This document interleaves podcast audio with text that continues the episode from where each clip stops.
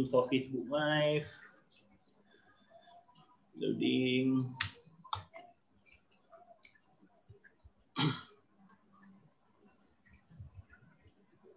Okay, so dah we're live on Facebook. Okay, aku start recording juga kat sini.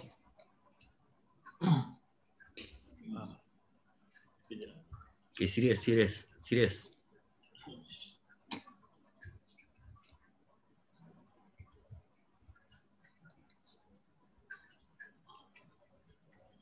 Okay, uh, Bismillahirrahmanirrahim. Assalamualaikum warahmatullahi wabarakatuh.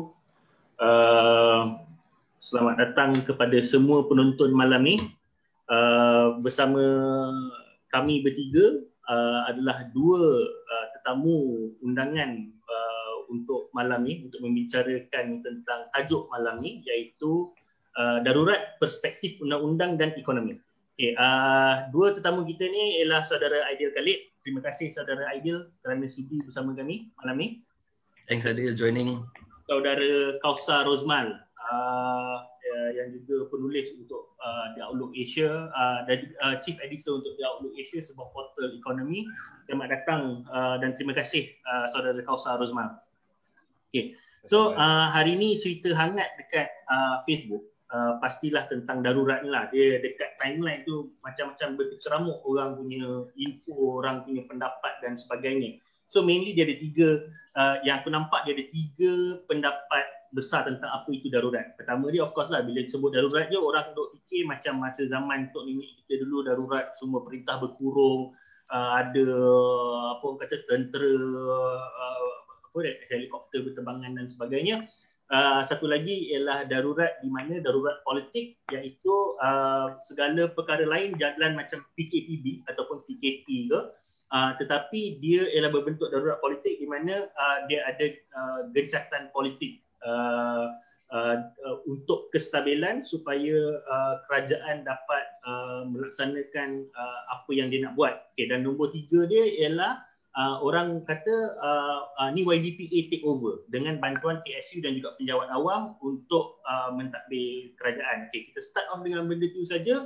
Um, apa orang kata um, uh, malam ni kalau tak silap malam ni atau mungkin esok kita akan tahu apa bentuk darurat tu lah. So kita tak nak spekulasi apa benda ke. So malam ni kita ambil ketiga-tiga perkara tu dan kita bincangkan dalam bentuk uh, uh, perspektif undang-undang dan uh, uh, apa uh, ekonomi. Okay, uh, untuk kickstart uh, kita punya uh, orang kata perbincangan ni, uh, yang pertama sekali untuk semua yang menonton, anda boleh bertanyakan soalan uh, di ruangan uh, komen. Uh, silakan untuk untuk uh, bertanyakan soalan. Uh, okay, uh, saya akan kickstart untuk uh, soalan pertama saya uh, iaitu kepada saudara Aidil Khalid. Okey. Uh, Aidil, uh, ini soalan aku. Okey, daripada perspektif undang-undang dan perlembagaan, apakah keadaan pandemik sekarang adalah di antara perkara-perkara yang boleh diadakan darurat? Dan pada pandangan kau, adakah keadaan sekarang cukup untuk diadakan darurat? Ya, uh, dia bila kita bercakap pasal darurat ni, uh, dia satu istilah uh, yang digunakan dalam perlembagaan. Uh, kita kena bezakan dengan istilah uh, bahasa-bahasahan hari-harian kita kalau kita cakap darurat tu macam yang Jamali uh, dah terangkan tadi kita bayangkan seolah-olah macam zaman tok nenek kita zaman apa uh, apa rusuhan zaman perang dan sebagainya tetapi sebenarnya kalau kita uh, lihat kepada apa uh, penggunaan istilah darurat dalam perlembagaan itu uh, perkara 150 dia uh, memperuntukkan uh, tiga perkara. Dia kata uh, kalau saya boleh bacakan, jika YDPA berpuas hati bahawa darurat besar sedang berlaku. So itu dia punya pembukaannya. Jika YDPA berpuas hati bahawa darurat besar sedang berlaku. Kemudian ditakrifkan apakah yang dimaksudkan dengan darurat besar itu. Pertama dinyatakan yang menyebabkan keselamatan. Ha, jadi pertama yang menyebabkan keselamatan atau kehidupan ekonomi. Itu kedua, kehidupan ekonomi. Yang ketiga, atau ketenteraman awam. Jadi tiga benda ni, keselamatan, kehidupan ekonomi atau ketenteraman awam. Baik. Di dalam persekutuan atau mana-mana bahagian terancam. Jadi dia punya uh, apa nama tu, dia punya kayu ukur dia adalah tiga perkara ni lah. Sama ada uh, keselamatan itu terancam, sama ada kehidupan ekonomi terancam dan sama ada ketenteraman awam uh, terancam. Dalam keadaan kita sekarang ni uh, kita melalui uh, pandemik kalau kita tengok the numbers itu memang uh, menakutkanlah uh, tetapi kalau tanyakan kepada saya sama ada uh, pandemik yang kita lalui ini memadai ataupun sudah sudah uh, mencukupi untuk kita isytiharkan darurat di sisi undang-undang maka uh, saya tak rasa uh, saya ataupun mana-mana orang awam lah uh, hmm. berhak untuk menjawab Ya. Sebab uh, perkara ini adalah perkara berkaitan polisi Betul. yang mana yang mana hanya pihak berkuasa yang ada maklumat sepenuhnya. Uh, itu yang pertama. Hmm. Dan bahkan kedua, saya nak tadi yang saya bacakan tadi perkara 150 kurungan 1, kalau kita pergi kepada 150 uh, kurungan 2, dia ada lanjutkan lagi, dia mengatakan bahkan proklamasi darurat boleh dikeluarkan sebelum sebenarnya berlaku kejadian yang mengancam. So maksudnya tak perlu pun tunggu dah berlaku tiga perkara tadi. Hmm. Tetapi kalau dari segi uh, apa projectionnya kita dah boleh melihat uh, kalau perkara ini dibiarkan berterusan maka uh, suatu uh, mudarat mungkin akan berlaku. Jadi sebelum berlaku tu pun dia dah boleh uh, agung dah mempunyai kuasa untuk isytiharkan darurat. Uh, dan kuasa nak mengisytiharkan darurat ini uh, dalam beberapa kes mahkamah sebab dah pernah dibawa ke mahkamah sebelum ini sebab darurat ni bukan pertama kali kita lalui. Jadi kuasa untuk uh, mengisytihar darurat ini mahkamah kata walaupun dalam kes-kes yang tampak seperti ada uh, kepentingan politik mahkamah masih tidak berhak untuk nak campur tangan sebab itu adalah budi bicara mutlak uh, apa nama ni agung. Uh, yang ini kita lihat dalam kes uh, pada tahun 1960 uh, 6 kalau tak silap saya waktu itu uh, krisis politik di Sarawak. Uh, Stephen Kaluningkan menteri besar pada ketika itu dia uh, kehilangan majoriti hmm. jadi berlakulah dundang-dundang di kalangan ahli politik ini dan akhirnya uh, Agung menggunakan kuasa baginda untuk isytiharkan darurat di negeri Sarawak bukan di seluruh uh, Malaysia tetapi di negeri Sarawak. Uh, jadi apabila diisytiharkan darurat di situ Stephen Kaluningkan menteri besar yang kehilangan jawatan cabar di mahkamah. Dan kemudian mahkamah mengatakan bahawa antara asas cabaran itu oleh Stephen Kaluningkan ialah uh, beliau mengatakan bahawa uh, pengisytiharan itu adalah uh, tidak sah sebab belum ada apa-apa mudarat awam pun lagi. Uh, dan dia sekadar berkepentingan politik. Uh, tetapi mahkamah mengatakan bahawa uh, yang ada budi bicara mutlak menentukan sama ada benda itu betul-betul dah mudarat atau tak mudarat uh, adalah sole discretion of the agung seorang sahaja. Um, jadi agung boleh bertindak tanpa nasihat perdana menteri on his own uh, on his own. Dia tak perlu dapat nasihat perdana menteri. Yang ni saya daripada Twitter tadi. Kalau dari sudut ini dia ada uh, dua pandangan. Hmm. Ya, yang pertama kalau kita lihat kepada uh, bahasa yang digunakan dalam perkara 150 eh 150 itu saya bacakan uh, yang teks berbahasa Inggeris lah if the yang dipertuang yang dipertuan agung is satisfied that grave emergency exists so maknanya yang dipertuan agung is satisfied maknanya itu adalah budi hmm. bicara yang dipertuan agung hmm. bukan anda anda apa-apa uh, nasihat uh, anda advice ke tidak disebut di situ dan okay. dalam kes Stephen Kaluningkan itu pun ada satu uh, statement dibuat oleh mahkamah mengatakan bahawa it is the uh, sole discretion of the YDPA. Okey. Tetapi tetapi dalam masa yang sama uh, kalau kita buka sebab perlembagaan ini kita tak boleh baca tebuk-tebuk. Mm-hmm. Uh, kalau kita buka perkara 40 kurungan 2 pula uh, dia memperuntukkan bahawa agung mesti bertindak untuk semua perkara menurut nasihat. Oh. Dia mesti bertindak menurut nasihat.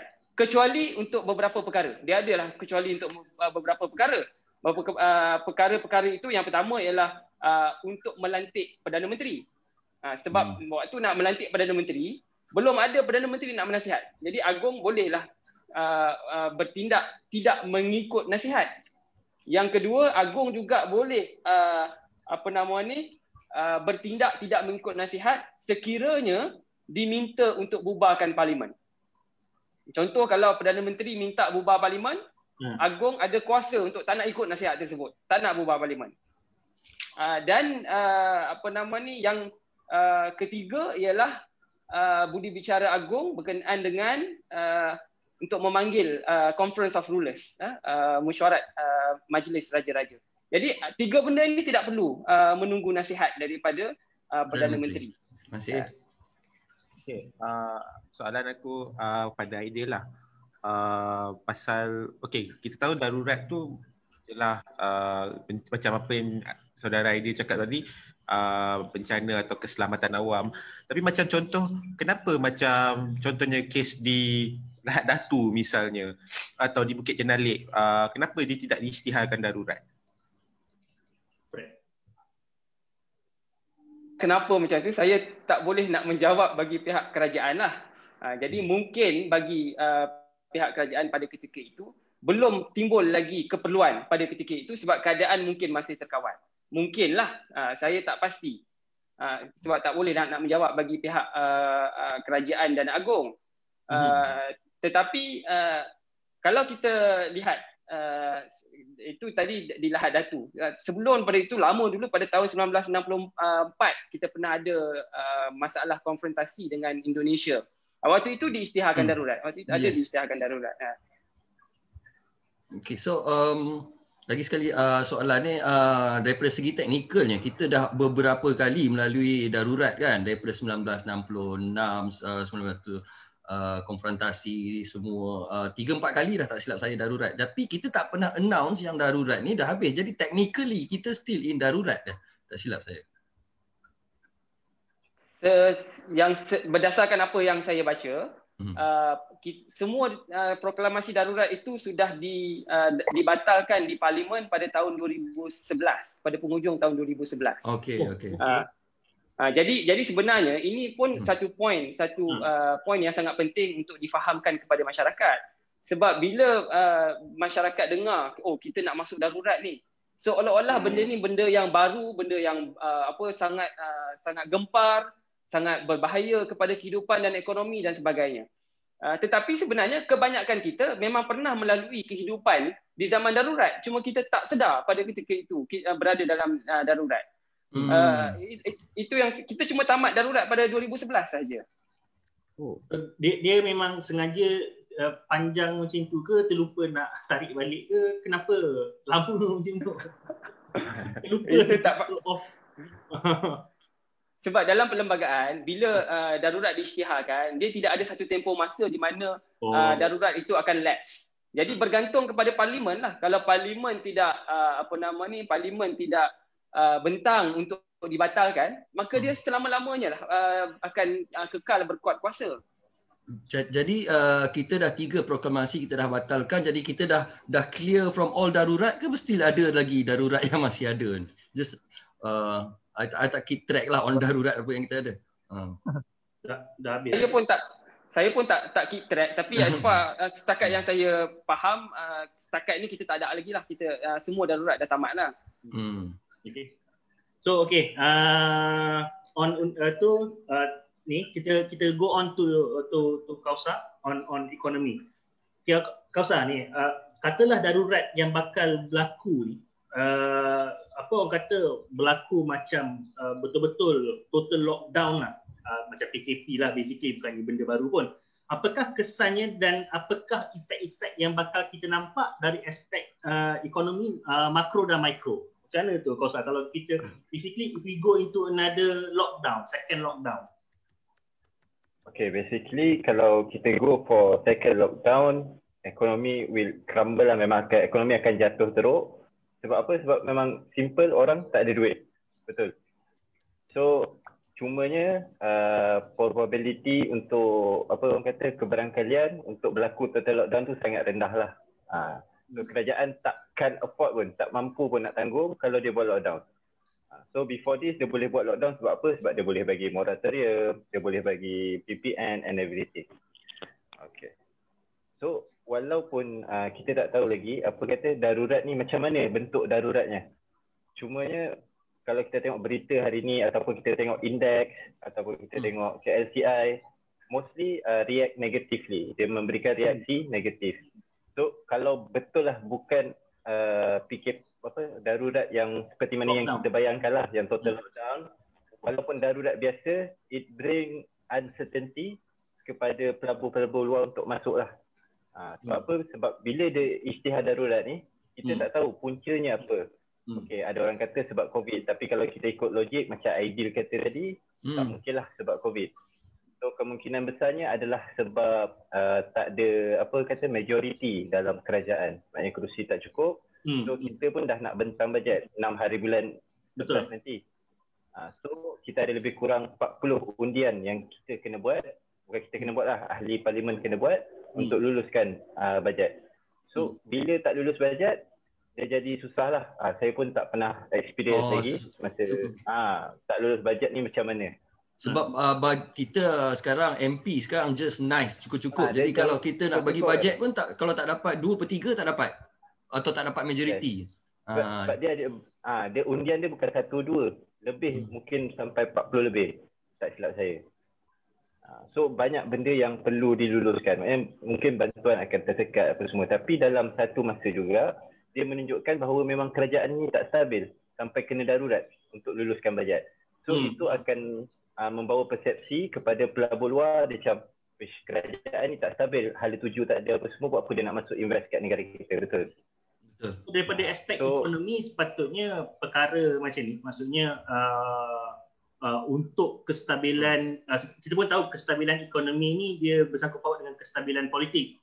Sebab kita benda ni memang memang kita nampak. Uh, every PRU saja uh, 5 bulan 6 bulan ada kat PRU memang basically kebanyakan any project dia akan macam uh, slow sekejap semua sebab semua orang akan kata tunggu lepas PRU tunggu lepas PRU sebab uh, pertukaran government ke apa benda dan sebagainya dia akan ubah policy. So bila ada perkara macam ni ya uh, adakah daripada aspek ekonomi adakah ianya bagus untuk negara sebab macam kau boleh buat uh, policy dan juga uh, apa-apa bajet tak ada siapa menentang. Dan dan benda tu boleh dibuat uh, dengan aman uh, daripada aspek ekonomi uh, bagus ke macam mana?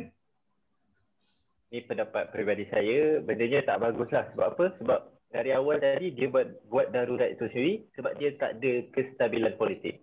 Oh, Maksudnya okay. kita tahu, habis dia darurat, ah still PRU kena pilih balik. It's the same game all over again. Ah, so benda ni dah berlarutan terpanjang. So why not investor tunggu je lah lagi 6 bulan. Kita tengok macam mana. Ha, sebab okay, ideal. If that's the case lah ideal kan. Macam dia. contoh, uh, apa buat akta tak perlu dibahaskan ke ataupun uh, buat bajet uh, tak perlu untuk di, di, dibentangkan kat parlimen dan sebagainya. From your point of view, undang-undang tu, that, uh, macam mana? Is it good ke? Is it bad ke? Is it good for this time around ke? Tapi bad for... So macam mana? Okay, bagi saya kita kita kena lihat uh, benda ni dia kita boleh lihat whether the the glass is half full or half empty. So kita boleh tengok dua-dua kita boleh kata benda tu buruk, kita boleh kata benda tu baik. Hmm. Uh, I, I would rather look at it dari sudut pandang yang uh, positif lah uh, untuk pandang ke depan. Hmm. Sebab uh, kenapa? Uh, soal kerajaan lemah, soal kerajaan tak stabil dan sebagainya, benda ini dah uh, berada di di di lapangan maknanya kita semua sedia maklum uh, lama dah benda ni.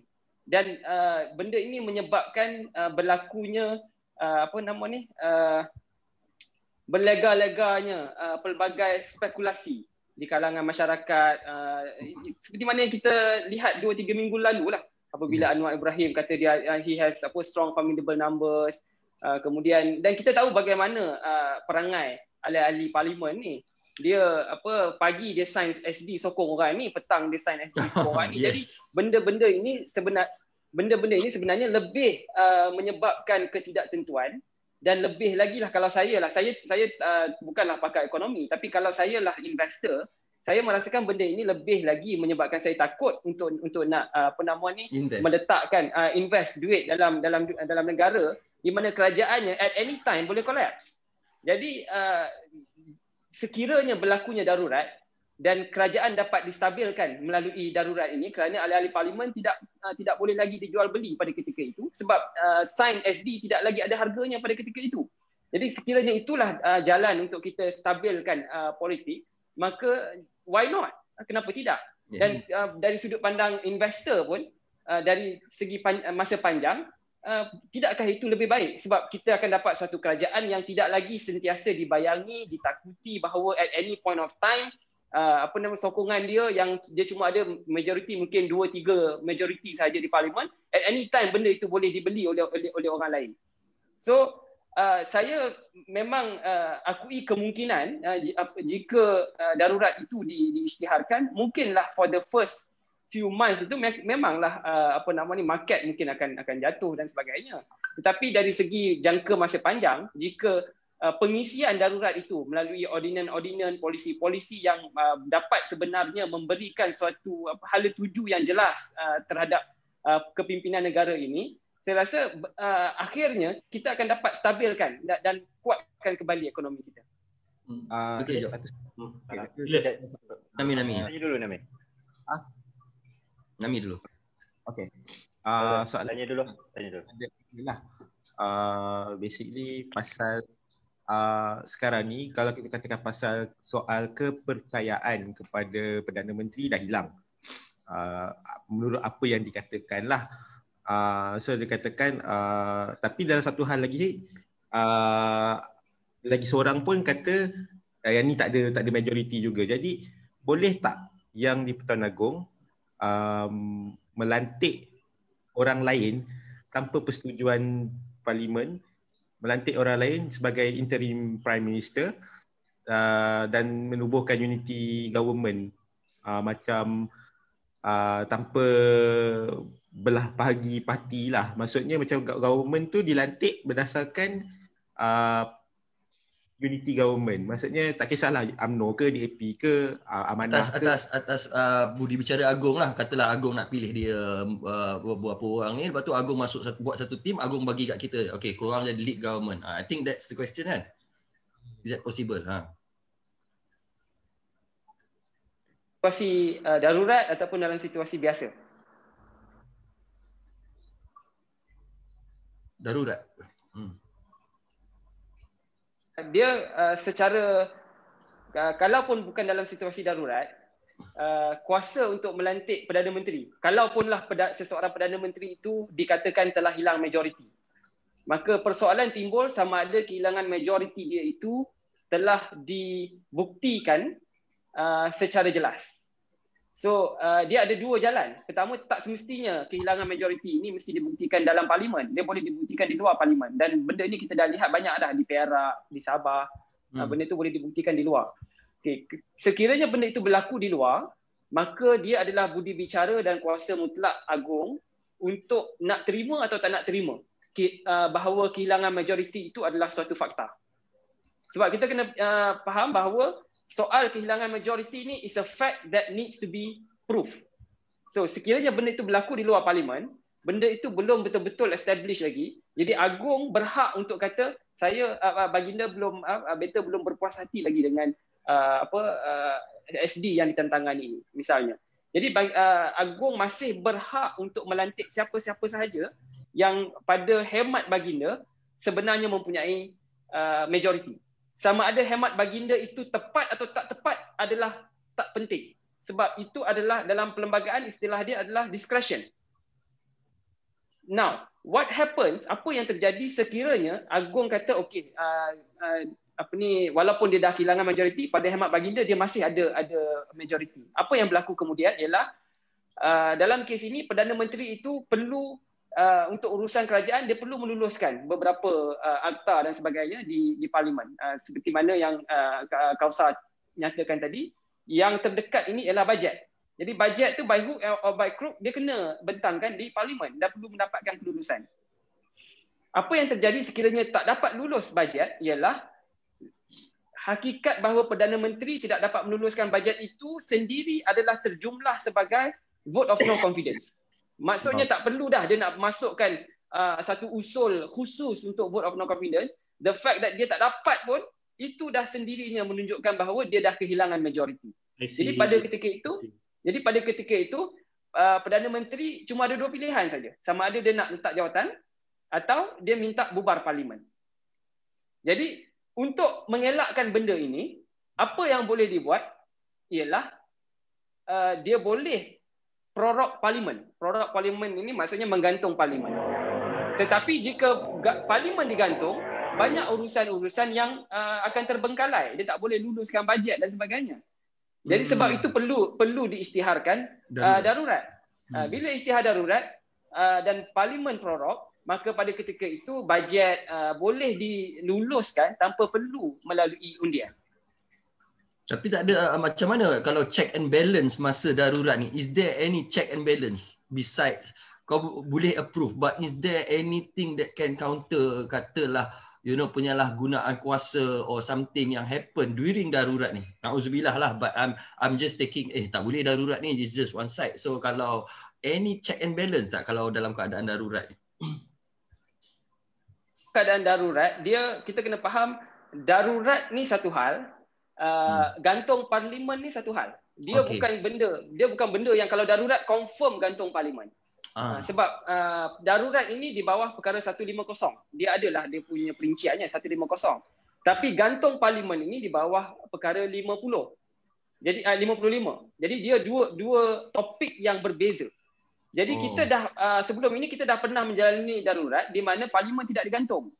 Jadi sekiranya darurat diumumkan tetapi parlimen tidak digantung, uh, pada ketika itu kerajaan tetap answerable kepada parlimen.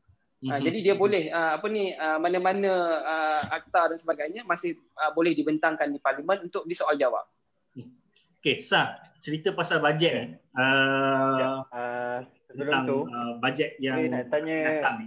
Uh, Dia apa tanya. daripada aspek ekonomi yang engkau nampak ataupun langkah-langkah akta polisi sebab ada yang kata pasal kembalikan meritorium dan sebagainya. Apa uh, yang boleh spur balik uh, orang kata kita punya ekonomi uh, sekarang? Apa yang kau rasa government patut buat uh, yang uh, belum dibuat Okay. Uh, so kalau apa yang belum government buat, uh, rasanya dia cuma bukan soal apa, soal amountnya. So, so contohnya macam uh, bantuan peri, perihatin nasional. So contoh dia bagi 1006 masa PKP yang awal. So dia buat tambahan BPN 2.0. And then seterusnya berapa pula yang dia nak bagi. So benda-benda ni yang boleh merancakkan semula ekonomi. And then yang paling penting sebenarnya adalah macam mana nak kawal kadar pengangguran. Itu yang paling utama. Sebab kalau kadar pengangguran naik memang susah kita nak recover. So apa yang kerajaan mampu buat untuk kurangkan kadar pengangguran ni? Sebab kita tahu ada few industri yang besar macam aviation, pelancongan memang collapse lah. betul Hmm. Memang tak Betul. boleh bangkit. sampai mas katanya nak nak nak tutup Ah, betul. Mas Asia pun dah start apa uh, ada kes taman menyaman makin hangat lah sebab hutang. And then uh, pelancongan tak boleh. And then kalau kita tengok retail pun memang kadang-kadang bernafas cukup-cukup hidung je kan. So benda ni yang sebab apa? Sebab orang tak membeli. Kenapa orang tak membeli? Orang tak membeli satu sebab of course orang dah tak ada kerja. And then secondly ada yang kena reduce income, pay cut, and kena potong gaji. And lagi satu orang takut nak keluar lah. Tapi untuk takut nak keluar ni sebenarnya bukanlah masalah besar. Ha, sebab one day nanti kita dah control COVID-19 balik, orang akan keluar balik macam biasa. So cumanya sekarang orang tak ada duit nak berbelanja. Dengan moratoriumnya dah tak ada. Cumanya kalau kita nak teruskan moratorium blanket, agak sukar lah. Ha, saya bukanlah nak menyebelahi pihak bank. Cumanya agak sukar. Sebab bank pun ada cash flow yang nak dijaga. itu Ha, cumanya sekarang uh, kalau kita tengok kepada statistik moratorium bersasar Hmm. uh, le- lebih kurang 98% yang apply lulus. hmm. Ha, maknanya moratorium bersasar kita tahu ada yang tak payah bayar 3 bulan, ada yang dikurangkan apa pembayaran. Ha, so moratorium pada saya kalau nak sambung agak sukar lah. Ha, setakat yang saya tahu uh, memang Malaysia moratorium yang paling panjang sekali dekat dunia. Tak, Oh. kalau Ada yang- macam ha, kalau macam contoh uh, uh, kerajaan kena uh, you know fikirkan tentang orang-orang yang hilang pekerjaan apa benda kan. Sebenarnya apa yang yang government mampu buat? Adakah orang cipta sektor pekerjaan baru ke they spur uh, orang kata businesses untuk businesses ada duit balik untuk hire orang lebih ke macam mana? Sebab okay, kalau kalau macam ha. tak apa kalau apa? Tak apa habis kata ah tak uh, kalau nak diikutkan maksudnya macam uh, kalau nak uh, SME ataupun perniagaan boost balik basically ialah kalau kita tengok macam dulu uh, cash handout lah dengan cash yang lebih orang akan berbelanja lebih lah. I think BPN itulah tugasan utama dia. Uh, tapi adakah dia mampu untuk uh, orang kata memupuk ataupun uh, push SME untuk uh, ambil lebih pekerja? Uh, buat masa uh, Itu. Sebab tu uh, pada pendapat saya kerajaan perlu masuk campur maknanya dia try macam bagi yang sebelum dia buat subsidi upah and everything. So setiap kali ambil pekerja baru mungkin SME ni dapat something. So kerajaan kena spur ataupun encourage benda tu. Dia kena masuk campur sikit lah. Ha, sebab kalau kita harapkan SME sendiri berada dalam fasa-fasa yang berjaga-jaga. Ha, dia orang pun sendiri apa kira-kira duit cukup tak cukup untuk ambil pekerja baru. Ha, so sebab dalam kepala uh, usahawan mostly nya sekarang bukan expansion tapi nak kecilkan eh, apa operation company dia. Ha, so government pada pendapat saya lah kena intervene sikit SME ke, uh, JLC ke. So mana yang boleh uh, hire orang, kena, kena hire orang lah uh, with government assistance macam dia bagi subsidi upah atau sebagainya. Okay Kasa, uh, aku nak tanya kau soalan pasal, okay kita kita cakap pasal uh, kata kemerisitan ekonomi lah. Uh, tahun 97-98 kita punya ekonomi merosot, okay. And then tahun gitu juga tahun 2008 dulu masa krisis uh, ekonomi dunia dulu. Uh, so question aku ialah uh, macam mana macam mana apakah uh, langkah macam langkah-langkah kinesian macam contohnya buat projek uh, apa ni adakah itu sepatutnya kerajaan buat dalam covid ni? Atau macam mana? Adakah itu langkah yang sepatutnya boleh dibuat contoh macam projek mega lah maksud kau. Ha, ha. konsep kinesian tu aku setujulah macam cash and out tu kira one of kinesian punya konsep lah. Cumanya projek mega ni dia kena tengok balik uh, macam mana. Sebab sekarang ni yang kita tahu memang duit kerajaan sangat-sangat uh, limited lah. Uh, even sekarang pun dia dah naikkan dia punya apa had hutang siling dia berapa daripada 55 ke 60 kalau tak silap. So government kena betul-betul spend duit yang ada ni kat mana dia nak spend? Dia kena kira betul-betul. Maknanya dia kena kaji betul-betul buat analisa betul-betul. So kalau dia invest dekat uh, contoh dia buat projek mega baru berapa kesaran tayan dia. Kalau dia bagi cash and out, berapa kesaran tayan dia. So ini kerja government lah. Cuma saya bagi komen maknanya dia nak kata projek mega tu bagus tak, nak kata tak bagus pun tak. Ha, sebab kita kena buat kira-kira dia. Ha, sebab dia perlu, sebab sekarang kita tahu ha, kalau COVID naik, kita kena tengok juga keperluan KKM. Ha, perbelanjaan KKM for sure meningkat banyak gila. Betul. Ha, so mana priority government? Ha, dia yang buat senak sekarang ni sebab aku rasa kebanyakan ramailah rakyat yang rasa kita ni dalam keadaan start stop tau. Ya, start, ya. Stop, start stop. Start, uh, macam nah. macam hari tu masa lockdown, masa lockdown kita anggaran kita uh, negara rugi 2.4 billion one day. Aku baca tadi. So hmm. kalau benda ni even half lockdown, we are losing 1 billion one day. Half lockdown lah, estimate lah lebih kurang. We are losing that much one day and uh, tak tak nampak jalan keluar yang tu yang masalah hanya uncertainty from this case makin naik oh. so yeah.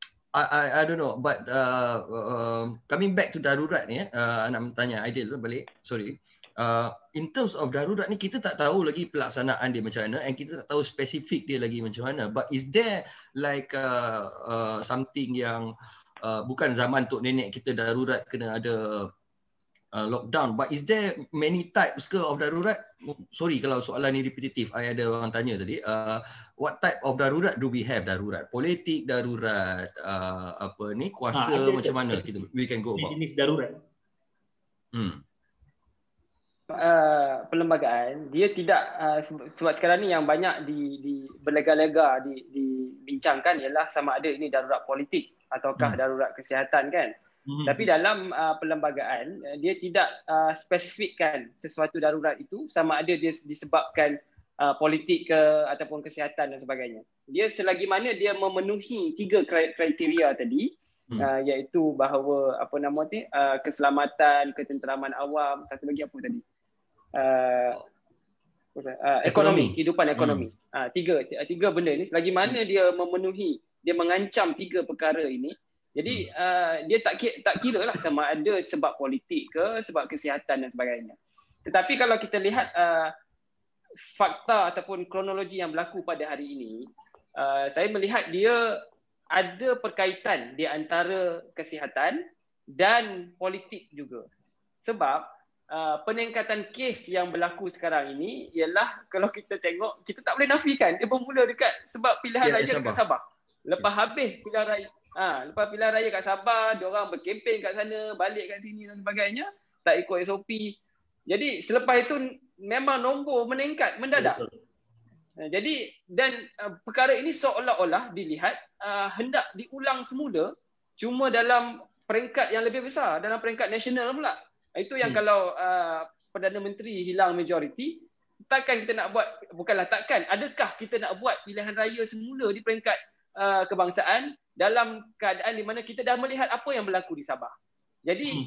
uh, dia dia bercampur dua-dua ni. Uh, keperluan untuk kita mengelakkan sebab kalau seperti saya uh, bagi contoh tadi, kalau misal kata Tan Sri Muhyiddin tidak men, uh, dapat majoriti untuk luluskan bajet, dia dua pilihan saja. Sama ada dia nak lepaskan jawatan dia itu, yang mana kalau dia lepaskan jawatan dia itu, orang yang take over tu pun tak ada majoriti juga. Betul. Jadi it's all over again. Dia yeah. all over again ataupun hmm. at the end of the day untuk bubar parlimen.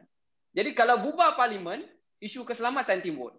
Jadi saya rasa dia memang perkaitan di antara uh, keselamatan dengan uh, apa uh, kesihatan dengan politik. Uh, coming back, baga- adakah lockdown kita ini akan menjadi seperti apa nama ni uh, uh, tok nenek zaman tok nenek kita dulu dan sebagainya?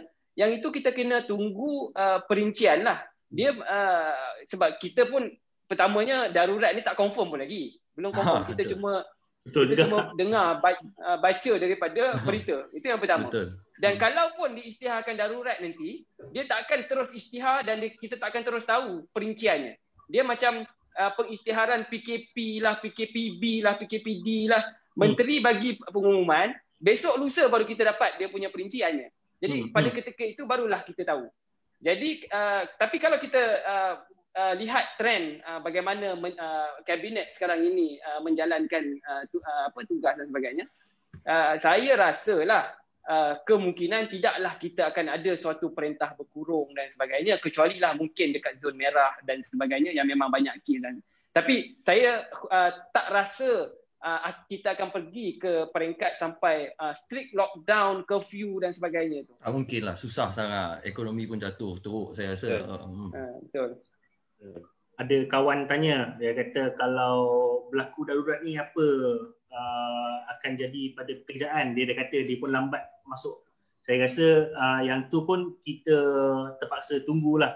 Uh, sebab uh, macam yang kami bincangkan awal tadi ialah darurat ni uh, satu kita pun belum tentu darurat yang macam mana. Uh, dan kita pun tak rasakan saya rasa antara kita lima dalam kita lima orang ni pun kita tak merasakan ia sampai darurat yang macam zaman tok nenek kita. Uh, rasanya kita pun tak kita pun tak rasa ia akan sampai ke tahap tu lah uh, benda tu di sini. Dan saya rasa darurat ni lebih kepada untuk uh, mendapat kestabilan negara uh, buat masa ni. Uh, dan dan okey, uh, Adil, uh, dia dia uh, bila uh, tadi ada satu perkara uh, muncul apa orang kata uh, terbit dekat kepala ni dia kalau macam dalam keadaan sekarang bila dia kata okey katalah kalau darurat tu ialah berbentuk darurat politik lah basically tak ada tak ada uh, apa boleh dibuat. Adakah benda ni uh, kalau ada pembangkang uh, dia nak apa uh, halang atau suarakan dia kata benda ni tak ada tak puas hati adakah benda tu satu kesalahan akan jadi salah tak di bawah undang-undang ni? Menentang YDPA of course lah orang akan politicize lah. Tapi adakah yeah, dia, yeah. dia jadi kesalahan undang-undang Ya, uh, dia akan bergantung kepada pengisian uh, darurat itu nanti. Sebab apabila darurat diproklam, uh, diproklamasikan, dia perlu diikuti dengan uh, beberapa uh, sama ada akta kalau parlimen yang meluluskan atau kalau parlimen digantung ordinan.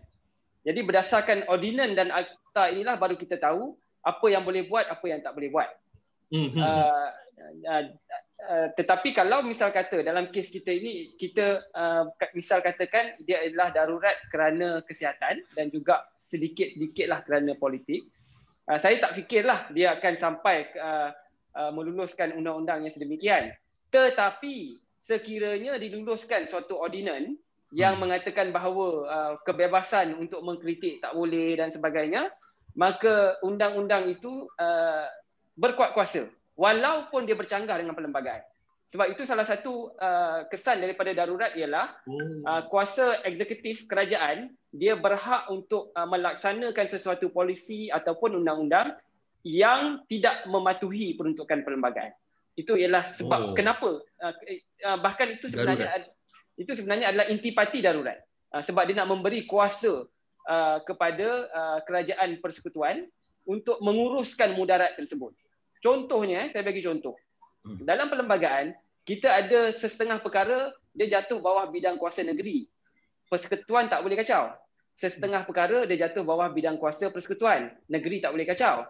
Tetapi ada setengah perkara yang uh, persekutuan dan, dan negeri dia berfungsi. Uh, misalnya dalam isu kesihatan lah. Kalau kita ingat lagi, uh, sebab di bawah perlembagaan isu kesihatan ini dia dikongsi bersama. Negeri pun ada kuasa, persekutuan pun ada kuasa. Jadi kalau kita ingat lagi waktu zaman PKP dulu, uh, PKP hmm. yang awal-awal dulu, dan apabila kerajaan yeah. persekutuan memutuskan untuk uh, dia nak uh, melonggarkan uh, PKP, nak buka ekonomi pada bulan Mei kalau tak silap saya, uh, pada ketika itu negeri Selangor tak setuju. Dia kata Pinang uh, tak setuju. Uh, uh, hmm. uh, dia, dia nak SOP dia sendiri pada ketika itu. Jadi benda ini menyebabkan kesukaran untuk uh, kerajaan uh, menangani uh, pandemik ini apabila uh, kita ada uh, banyak negeri dan negeri masing-masing nak nak ada their own say. Jadi kalau diisytiharkan darurat, benda ini jelas. Uh, negeri kena ikut persekutuan. I see.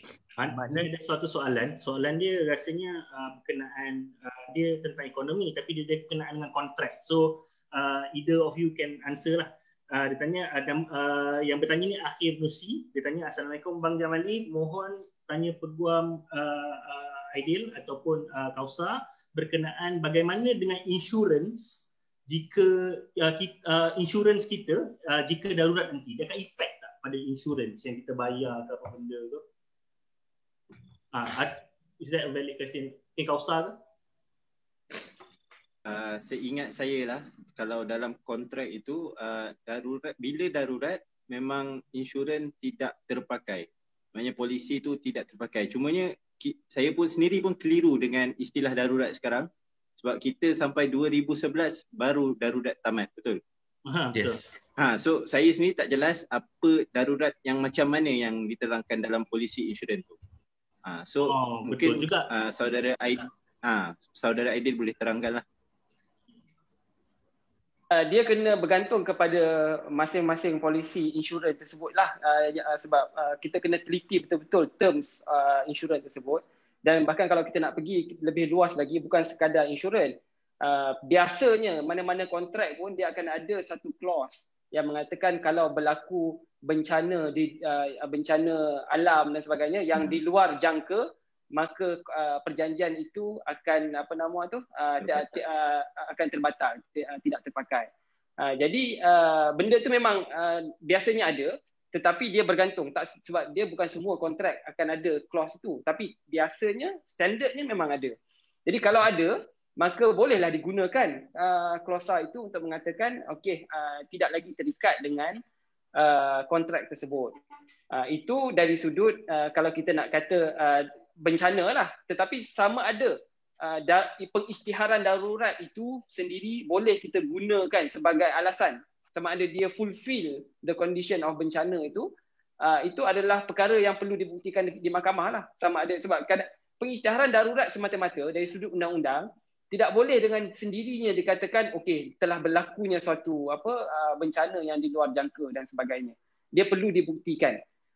Itu itu satu yang kedua selain daripada darurat ini sekarang pun uh, dalam tempoh sebelum darurat ini pun uh, dalam tempoh PKP ini pun kerajaan uh, uh, apa ni baru sahaja menguatkuasakan. Dia luluskan dah lama dah tapi baru digazetkan uh, apa nama ni akta uh, apa nama apa nama special measures uh, special measures untuk uh, mengurangkan kesan uh, COVID-19 ini. Dan salah satu daripada uh, peruntukan akta tersebut ialah uh, dalam tempoh uh, berkuat kuasanya akta tersebut uh, mana-mana pihak uh, tidak boleh uh, disaman ataupun dibankruptkan dan sebagainya ataupun tidak boleh dihalau daripada apa daripada Uh, kalau dia uh, kalau dia tenant uh, untuk tenancy itu tidak boleh dihalau dalam tempoh tersebut. Walaupun dia breach walaupun dia melanggar uh, peruntukan kontrak tersebut. See, ini ada buat dalam beberapa uh, dalam negara yang hadapi pandemik lockdown ni ada ada that was used uh, uh, yang mana kalau orang bagi sewa kalau orang sewa tu tak bayar dia kena bagi orang tu duduk lagi tak boleh halau masa pandemik I think in, in UK ada. Cuma cuma dia baru baru di, digazetkan. Kosa, ni okay. ada baru-baru ni rasa satu hari dua hari lepas uh, menteri uh, apa tenaga kerja eh uh, apa uh, Datuk Sarabanan. Hmm. Semua manusia eh. Uh, tanya uh, apa kata pasal uh, kalau masa tu belum ini belum, belum darurat pun semua lah dia kata tentang uh, di uh, apa orang kata PKPB ni uh, syarikat tidak dibenarkan apa work from home ni syarikat tidak dibenarkan memotong gaji. Uh, apa orang kata apa saja uh, yang yang yang kerajaan uh, orang kata uh, tetapkan uh, di, tidak dibenarkan syarikat untuk memotong gaji pekerja. Uh, uh, kenapa benda ni nampak macam uh, masa PKP uh, tak ada uh, tak ada isu tentang uh, orang kata orang uh, syarikat untuk kurangan gaji pekerja dan sebagainya. Dan kali ni uh, ada uh, arahan macam tu. Tapi arahan ni uh, kau rasa uh, realistik ke uh, ataupun just cakap-cakap je ke macam mana Okay, kalau kita tengok sendiri apa kenyataan rasmi daripada apa Kementerian Semua Manusia, okay. dia yes dia kata tak boleh apa kurangkan gaji. Betul. Tapi dalam tu juga dia sebut oh at the end uh, it will based on negotiation. So dia kata dia tak adalah halang. Ha, dia macam lebih kalau bacaan aku lebih kepada menggalakkan lah supaya ha, jangan potong gaji kalau work from home. So sebab apa dia buat benda ni dan kalau kita tengok balik polisi apa work from home ataupun BDR bekerja dari rumah ni dia pun macam banyak benda yang tak clear betul. Betul. So kenapa uh, company kena BDR tapi mall boleh buka apa semua kan. So mm-hmm. benda ni back to square one maknanya kita dilema. Kita dalam situasi dilema nak jaga ekonomi atau kesihatan. Mm. Sebab kalau kita tak benarkan mall buka, retail buka and everything buka, for sure dia orang tak ada sale and they will collapse. And then tapi kenapa dia suruh uh, majikan untuk yang apa kerja management and everything office ke apa ke kena kerja dari rumah sebab dia nak kurangkan kesan rantaian jangkitan tadi. Ha, sebab kalau kita tengok balik kes-kes uh, kebelakangan ni yang dekat Selangor banyaknya dari office-office dan daripada mall jugalah lagi satu. Ha, so so at least dia boleh kurangkan yang dekat office punya jangkitan kalau dia tak boleh kurangkan yang dekat mall. Ha, so tu contoh lah sebab kalau kita ikut logik orang pergi mall at least all the time they can wear the mask. Tapi kalau orang pergi office ni kita hmm. nak expect dia pakai mask 8 jam mungkin dia tak akan pakai lah. Hmm. Ha, mungkin ada masa dia terlepas ataupun cuai ataupun memang susah lah nak jumpa orang yang boleh pakai 8 jam kecuali frontliners. So benda ni macam dilema. Uh, so berbalik kepada tadi adakah patut kerajaan paksa majikan ni uh, suruh bayar gaji penuh? So tu aku tak sure boleh paksa atau tak dari segi undang-undang tapi hmm. memang kerajaan perlu sarankan. So memang tak boleh potong gaji. Ha, hmm. sebab apa? Sebab yalah kita moratorium pun dah habis apa semua.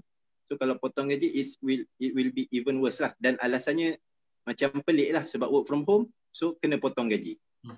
Ha, lain lah kalau dipotong gaji sebab apa sales down ke apa itu hmm. benda perkara yang lain. Ini sebab dia kerja rumah kita suruh dia uh, potong gaji. Ha, dan kenapa kerajaan suruh uh, orang bekerja dari rumah? Sebab macam contohlah saya ambil contoh kes isteri saya. Kerja dia kerja admin admin lah. Kerja bukan yang kerja production kat kilang. Tapi still kena pergi office. Ha, sedangkan masa PKP lepas tu du, du, sebulan lebih masa tu boleh je work from home. Ha, even sekarang pun masih perlu datang office sebab polisi tak clear and everything. So maknanya majikan dia ni, majikan kat Malaysia ni uh, kebanyakannya agak suka suka menekan pekerja lah. Ada peluang nak Yes. tekan je dia suka tekan. Memang Ha, tekan habis. majoritinya lah. Kita kata semua tapi majoritinya. Kalau ada Hmm. peluang nak tekan, dia akan cuba tekan. Sebab Hmm. tu kerajaan kena masuk campur juga. Uh, so Tapi nampak macam Ah. kita tak ada long term solution lah. Sorry. Oh sorry. Ah, Uh, macam tak ada long term solu- tak ada long term solution sebab benda ni kita rasa mungkin dulu kita rasa COVID ni 3 4 bulan. Lepas tu 5 6 bulan. Ni dah setahun. Saya rasa kalau daripada segi ekonomi selagi kita tak ada long term plan kita kena take this as at least in another year tau untuk kita ni. Kita nak work from home ke macam mana industri kita course. macam mana bekerja kecil nak cope ha, tapi tak nampak macam long term punya planning eh apa ha, yang tu saya risau sikit do you see uh, what what is advisable Kausa dalam uh, menangani katalah covid ni is another one year lah and I think memang lagi another one year it's impossible nak habis pun in, Ah. in, in less than that Ha, kalau tanya aku nak tambah sekejap sikit soalan tu. Soalan tu soalan yang relevan yang berkait. Uh, sekarang ni macam dah suku ke dah nak masuk suku dah masuk suku keempat dah pun daripada 2020 ni. Uh, KD, uh, kita punya KDNK makin menguncuk. So uh, vaksin katanya katanya vaksin dapat hujung tahun depan. So kita boleh ada kita boleh tahan lagi dari segi uh, ketahanan ekonomi kita ni. Macam mana? Okay. Soal sekarang sebenarnya kalau tanya aku memang kita soal bukan kita soal nak jadi ekonomi yang power ke apa. Soal sekarang kita nak survive je sebenarnya. yes Even negara-negara lain pun at the same situation, dia orang hanya fikir nak survive je. Ha, so sebab pandemik ni terlampau banyak uncertainty. Ha, sebab the last pandemic yang kita pernah hadap, manusia pernah hadap pun 100 years ago lah. Uh, which is the Spanish flu. So benda ni terlampau banyak uncertainty dan macam Khalid cakap dia kata mungkin setahun lagi. Kalau tanya aku mungkin lagi 3 ke 5 tahun. Ya. Sebab kalau Okay. ada baca somewhere kalau kita nak achieve herd immunity pun maknanya kita nak ada immunity hmm. semua orang dah kena lah maknanya. Ha, siapa yang hidup-hidup, yang mati-mati. Ada bahasa kasarnya macam itulah. Itu pun 2-3 tahun lagi. Nak ada vaksin lagi lama. Mungkin 5 tahun, 6 tahun, 10 tahun. Sebab memang jar, sangat sukar lah nak ada vaksin dalam tempoh setahun dua. betul Kita nak- betul Ha, proses tu sangat sukar. Dah ada vaksin, ada persoalan untuk mass apa mass production pula. Mampu ke nak mass productionkan vaksin tersebut? Ha, so banyak lagi benda yang uncertain. So macam saudara Khalid kata tadi memang patutnya kerajaan ada plan macam mana jangka masa panjangnya uh, Yes. untuk ha, apa hadapi COVID-19 ni. Ha, cumanya kalau kita tengok polisi kerajaan sekarang agak banyak apa kata tidak menentulah Reaktif. asyik ubah. Ha, dia banyak ubah. dia reaktif dia reaktif ikut keadaan sekarang Betul, betul. Ha. Uh, dia dia tak, tak menentu tu satu satu lagi ialah macam uh, rasanya uh, di, uh, tak ada uh, okey kalau macam kita buat uh, uh, apa-apa perkara uh, ini, dalam media lah yang selalu orang amalkan lah. Dia ada sediakan beberapa press statement tau. Okey kalau jadi benda macam ni okey. Uh, ini press statement yang keluarkan. Kalau jadi benda macam ni ini press statement. Kalau benda macam ni ini press statement. So uh, dalam keadaan macam ni, rasanya macam kita ni macam uh, sentiasa go with the flow. Kita bila Yes. kita tidak ada uh, ready benda, maksudnya even masa uh, PKP awal tu, tiga bulan tu slow down everything, maksudnya uh, kita dah ada, okay kalau jadi PKPB macam ni, kalau jadi perkara yang ni macam ni, jadi perkara ni macam ni. So kita, bila tapi rasa macam tak ada benda tu sebab bila jadi uh, benda uh, tiba-tiba uh, macam contoh PKPB ni. Uh, keluar satu perkara uh, uh, apa uh, orang kata ekonomi semua okey. Lepas tu tiba satu hari lagi keluar lagi arahan lain then keluar lagi arahan lain. So dia jadi haywire tau dekat situ tau uh, Betul. Sa- Saya setuju benda tu dan sepatutnya lah pada pendapat saya daripada bulan 3 sampai bulan 10 lebih kurang 7 bulan patutnya kerajaan dah belajar lah macam mana nak handle Ah, ya. pandemik. yes Ha, at Hmm. least they know how to handle. Kalau dia tak mampu nak sediakan Nampak lagi belanja fail tu masa panjang pun dia tahu handle. Itu yang penting. hmm. Ha, sebab dia jadi haywire. Orang tak mampu nak buat keputusan kan. Macam contoh PKPB kan. Tak tahu berapa lama and then sekejap boleh ni, sekejap tak boleh tu. Kita faham lah dia react, terlampau reaktif. Tapi Hmm. sepatutnya dengan pengalaman tujuh bulan ni dah tak sepatutnya macam ni lagi. Ha, macam Ha. tak belajar. Mungkin sebab- Adakah, Hmm. Kau rasa Dil? Ah, dia macam sebab- tak belajar. dia sebab uh, uh, government busy dengan dengan nak nak nak seimbangkan politik sampai tak boleh nak fokus kat benda ni ke macam Mungkin mana? juga lah. Sampai jadi Hmm. macam tu. Kau rasa lah. Dia macam luar undang-undang sikit lah. Mungkin pendapat peribadi kan. Sekejap Adil, Adil, Adil, aku nak campur kat situ ya. Aku nak campur sikit je. Because sekarang yang aku tengok dekat dekat Indonesia, dekat Thailand, this is what is worrying us. Polarization. Ha? Kita duk polarize and kalau kalau kita pergi darurat ni, it doesn't mean we are safe. Kalau lagi satu pihak tu asyik asyik nak nak nak fight and tiap hari nak bagi semua orang marah, it, it, it still won't create uh, uh, uh, uh, I mean on the surface memang kita darurat ni selamat tapi kalau kau tengok social media which I I am uh, memang kerja social media which I'm seeing is orang ramai marah. Although dia memang peace but I think there must be something like reconciliation ke something wh- where we must come together instead of what's happening at other countries. Are there any mediation dalam segi perlembagaan ke untuk kita satukan pihak-pihak bertelagah ni? Okay you may be the opposition but you have a role to play something like that. What is your personal idea towards this lah tu uh, uh, pertama uh, nak jawab sekali lah ni uh, soalan Jamali tadi. Hmm. Uh, mungkin kemungkinan tu betul lah kita kita sebagai rakyat ni kita tengok dan kita boleh kita boleh uh, menanggap lah bahawa apabila seseorang Perdana Menteri itu dia tidak kukuh kedudukannya dari sudut politik jadi dia pening sebab dia perlu tangani dua perkara sekaligus dalam pada negara dilanda uh, pandemik dalam pada uh, dia perlu uruskan juga sokongan dia. Uh, jadi kalau benda ini dapat diselesaikan melalui jalan darurat, maka dia dapat fokuskanlah kepada isu uh, uh, pandemik uh, yang sedang kita hadapi ini. Dan apabila darurat itu diisytiharkan, uh, kalau kita melihat balik kepada zaman 1969 dulu kan, kita bila isytihar darurat kita ada mageran. Dan dari mageran itulah timbulnya ketika zaman darurat itulah timbulnya banyak polisi-polisi yang kita lihat sehingga ke hari ini banyak memberi impak yang positif. Antaranya rukun negara, antaranya dasar ekonomi baru dan bahkan saya ingat lagi saya pernah uh, berpeluang uh, apa nama ni uh, berbincang dengan Tan Sri Aziz Rahman yang uh, duduk dalam Mageran dulu kan. Uh, beliau uh, mencerita waktu itu dia dia masih muda lagi dan uh, beliau ceritakan kepada saya bahawa uh, itu adalah tempoh kehidupannya yang dia rasa paling enriching, paling fulfilled dari sudut kariernya. Sebab dia kata dia begitu banyak uh, apa ni dia merasakan dia banyak menyumbang kepada pembinaan negara bangsa. Hari ini dia tulis satu undang-undang uh, Mageran uh, dengan tim dia hari ini tulis satu undang-undang besok terus berkuat kuasa. Tidak hmm. perlu dibahas-bahas, tidak perlu lagi uh, berpolemik-polemik. Terus jalankan, terus uh, implementasi. Jadi dari satu sudut uh, memang benda itu adalah benda yang baik sebab uh, dalam keadaan negara ini semua orang ingin bersuara, semua orang ingin memberikan pendapat, semua orang ingin membangkang uh, dan semua orang ingin menjerit seperti mana kita lihat kat parlimen lah. Uh, orang bukan berbincang, bukan berbahas, they shout, menyalak dan sebagainya. Dalam keadaan seperti itu, sedangkan kita sedang menghadapi suatu suatu musibah yang sangat besar.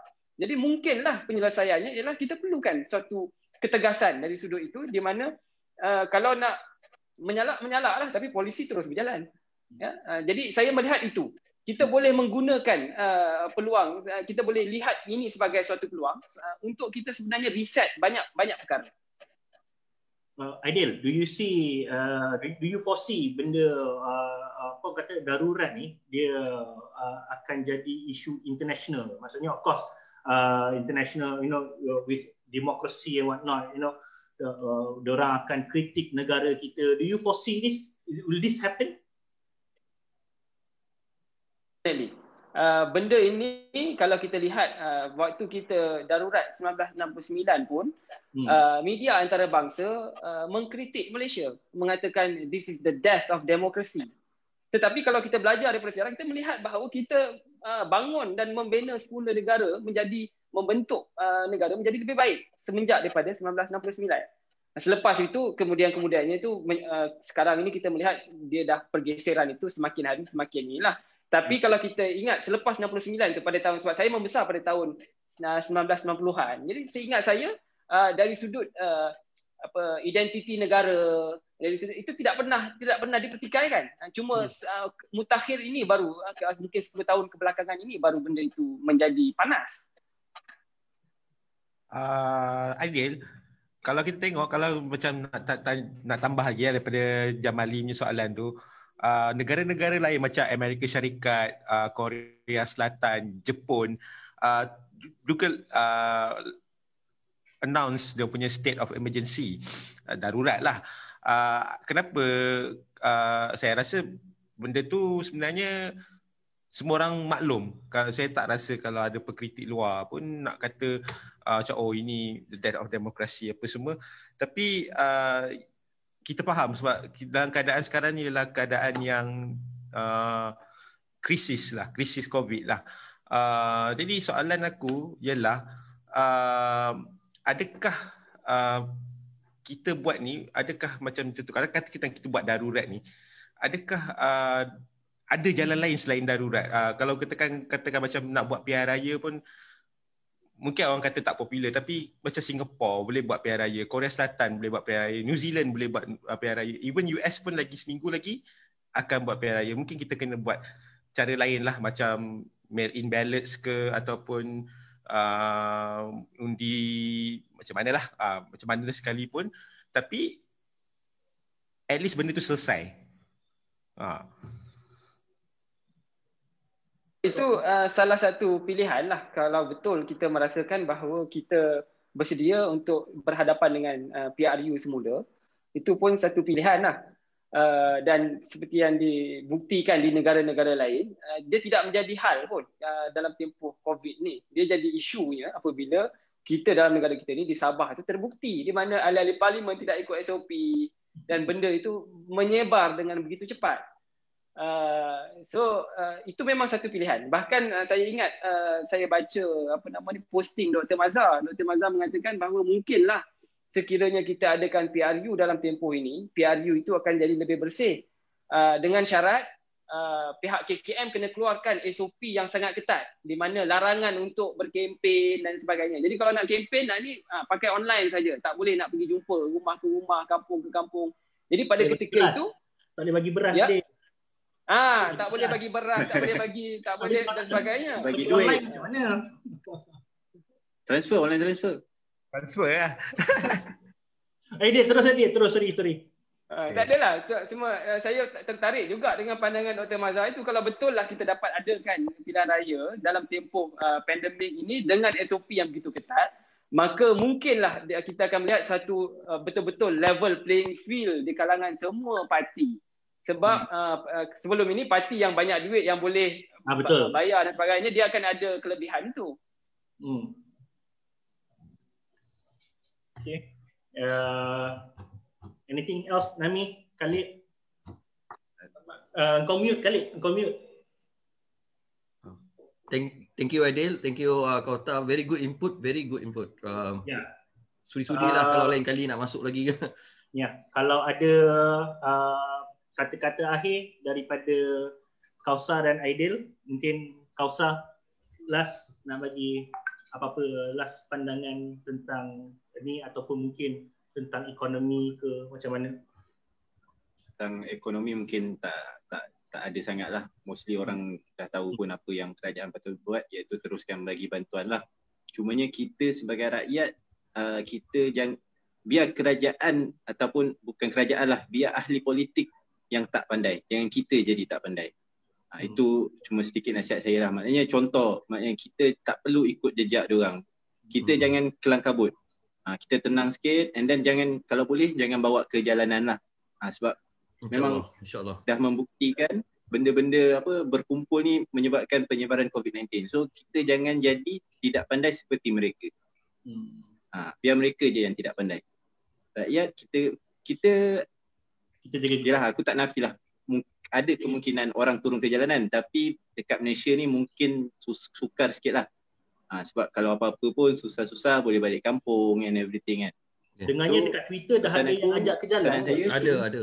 Hmm. Ada, ada. Apa usah? Ha, ha, dekat Twitter memang set, de, dekat Twitter sentimen ni telah dinaikkan lah.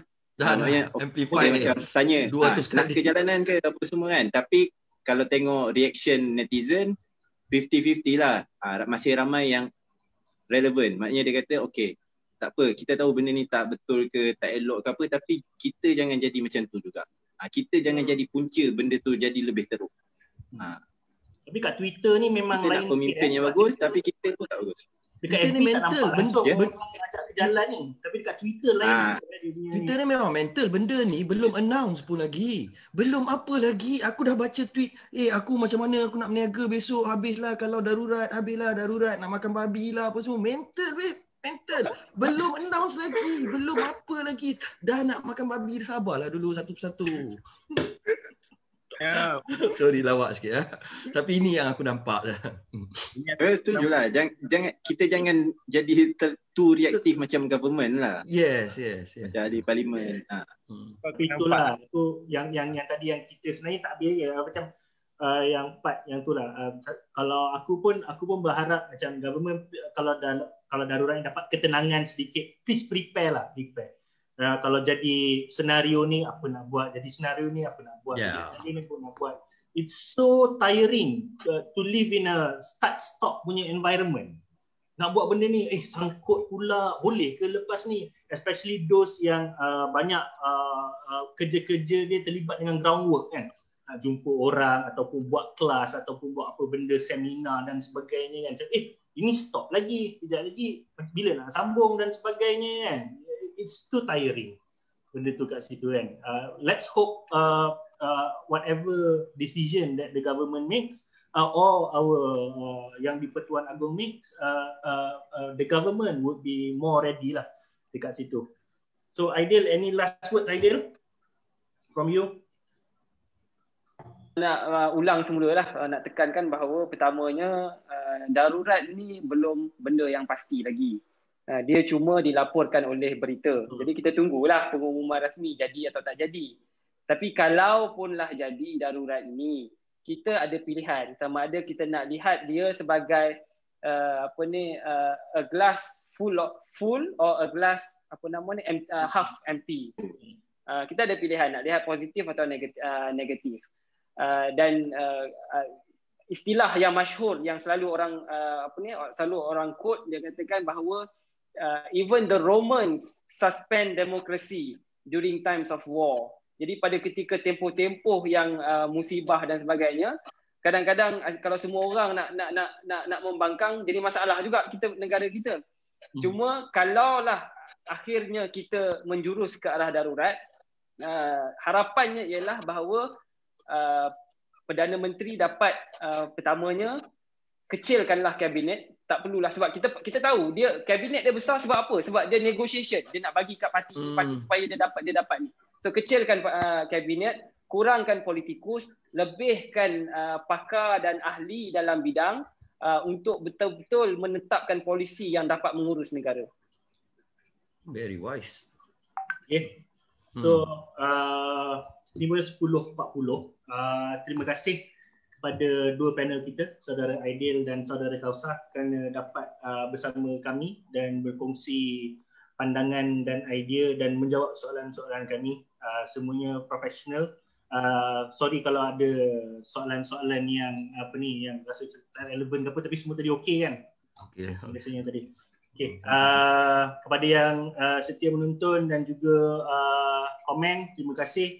Uh, saya ingat hari ini dia akan hangat sebab uh, akan banyak soalan. Rasanya macam rasanya macam soalan-soalan yang kita sediakan tu dah cukup power. Orang dah tak dapat nak tanya apa-apa. Ya. Dapat penjelasan. So anyway, uh, terima kasih banyak. Uh, Assalamualaikum warahmatullahi wabarakatuh. Selamat malam semua. Terima kasih. Assalamualaikum.